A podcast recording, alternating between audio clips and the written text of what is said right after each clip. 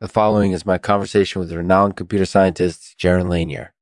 In this interview, we discuss his work on the now famous self-cocking launcher and recognizers, artificial intelligence that can accurately read human emotions.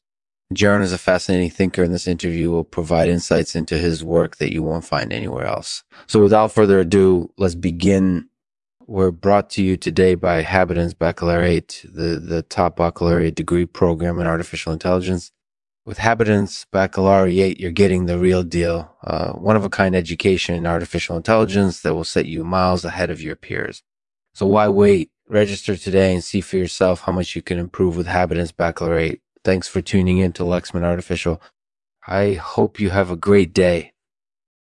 Hi, this is Lexman, and today we're talking with Jaron Lanier. He's a computer scientist who's worked on some pretty interesting projects in his career.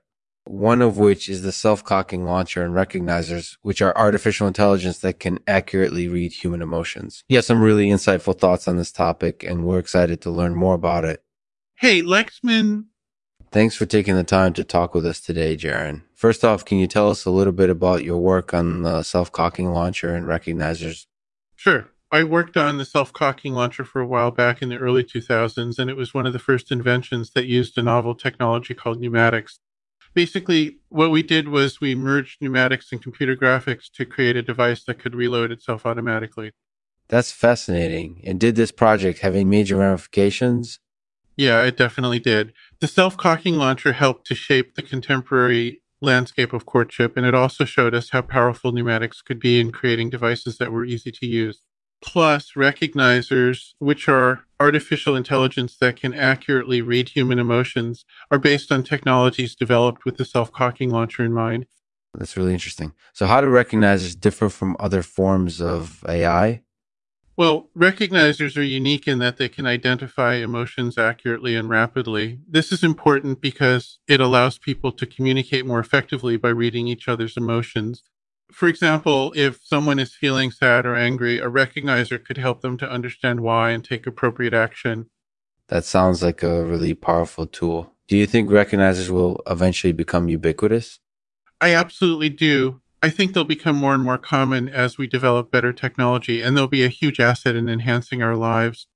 Imagine the possibilities. We could have devices that can help us to read emotions more accurately, or auto-adjusted clothing that automatically adjusts to our temperature or mood. The sky's the limit. That's really exciting stuff. So what's next for you?